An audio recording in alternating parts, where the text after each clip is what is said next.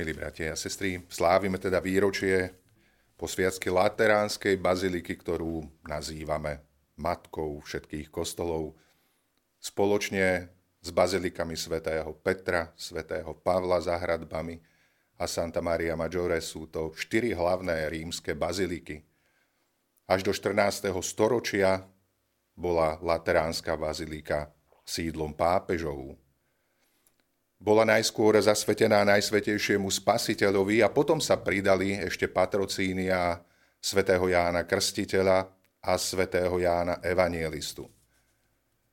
Všetci v našich farnostiach slávime posviacky našich chrámov, slávime patrocínia našich chrámov, ale ten dnešný deň je predsa len trošku iný. V našom jazyku, na rozdiel od väčšiny európskych jazykov, máme pre názov kostola a cirkvy dva rozličné názvy. Vo väčšine európskych jazykov je to jeden, ktorý je spoločný tak pre pomenovanie kostola, ako aj cirkvy. A ono to tak trochu vyjadruje naozaj tú podstatu toho, čo dnes slávime, že je to slávnosť všetkých katolíckých kostolov, celej katolíckej cirkvi v akejsi viditeľnej jednote.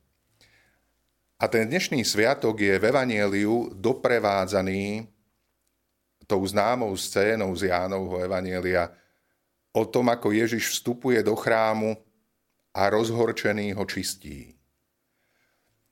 Tento Ježišov počin ale nesmieme celkom chápať v svetle našej predstavy našich kostolov, že sú určené a zahalené často do ticha, sústredenia, modlitby, Jeruzalemský chrám bol predsa len trošku živší organizmus v tomto zmysle.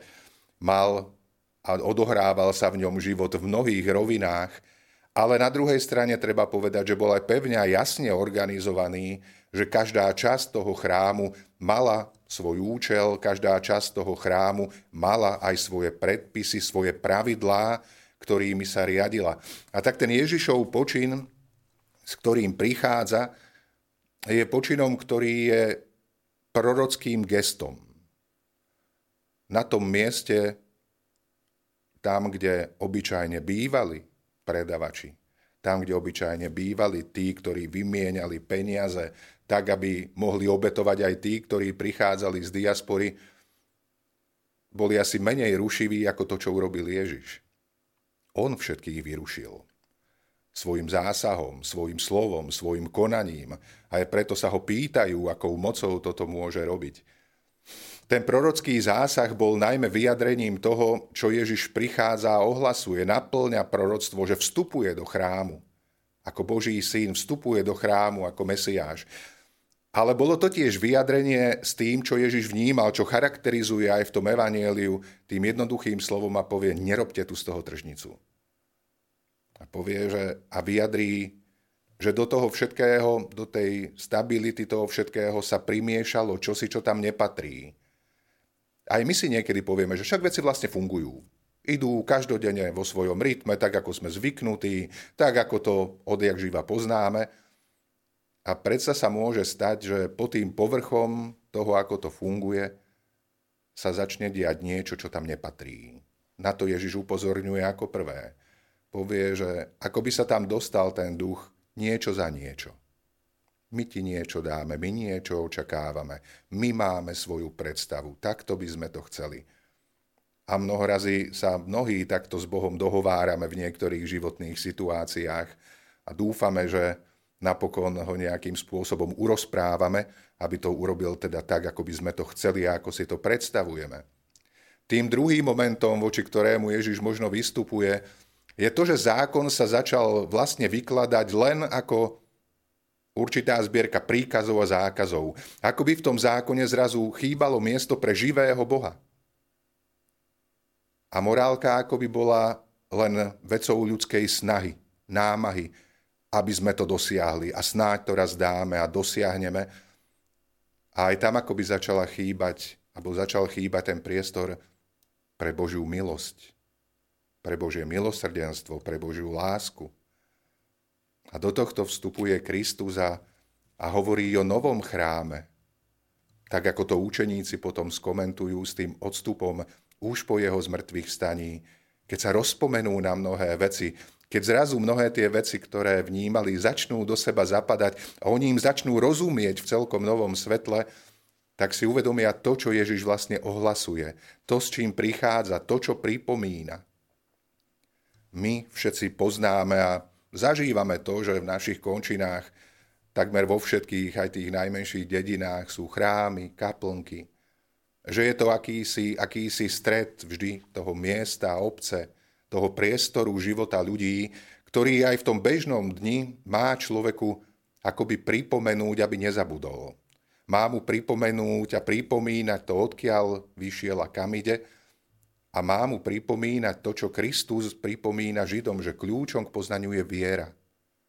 Že to nie je len nejaké naplňanie zákazov či príkazov, ale že je to nasledovanie.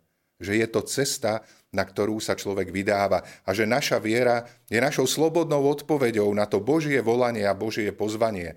Naša viera je odpoveďou na to, že chceme spolu s ním meniť svoj život, že chceme ho v tom živote kráčať spolu s ním, že s ním počítame v tom všetkom, čo prežívame.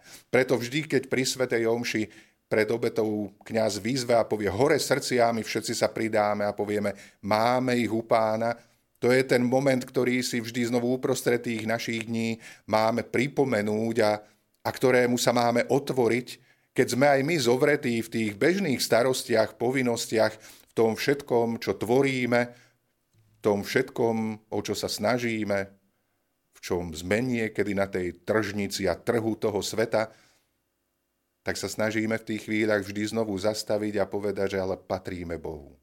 Všetko to, čo robíme, všetko to, čo sa usilujeme, chceme, aby patrilo Bohu. A to je to, že dvíhame a otvárame vždy znovu svoje srdcia a hovoríme a vyznávame, že áno, Ježiš je naša cesta, pravda a život.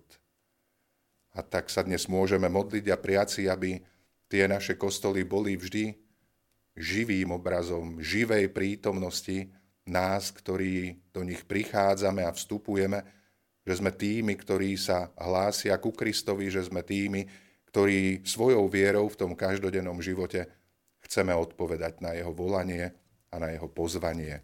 Tak nám to prajem aj do toho dnešného dňa, aby sa nám to darilo v tých rôznych chvíľach, situáciách a stretnutiach, ktoré dnes budeme prežívať. Amen. Vypočujte si aj ďalšie zaujímavé podcasty. TV Lux nájdete na deviatich samostatných kanáloch, kde na vás čakajú relácie s pápežom Františkom, kázne, modlitby, prednášky, biblické podcasty, rozhovory, inšpiratívne epizódy na pár minút, svedectvá či podcasty určené pre deti.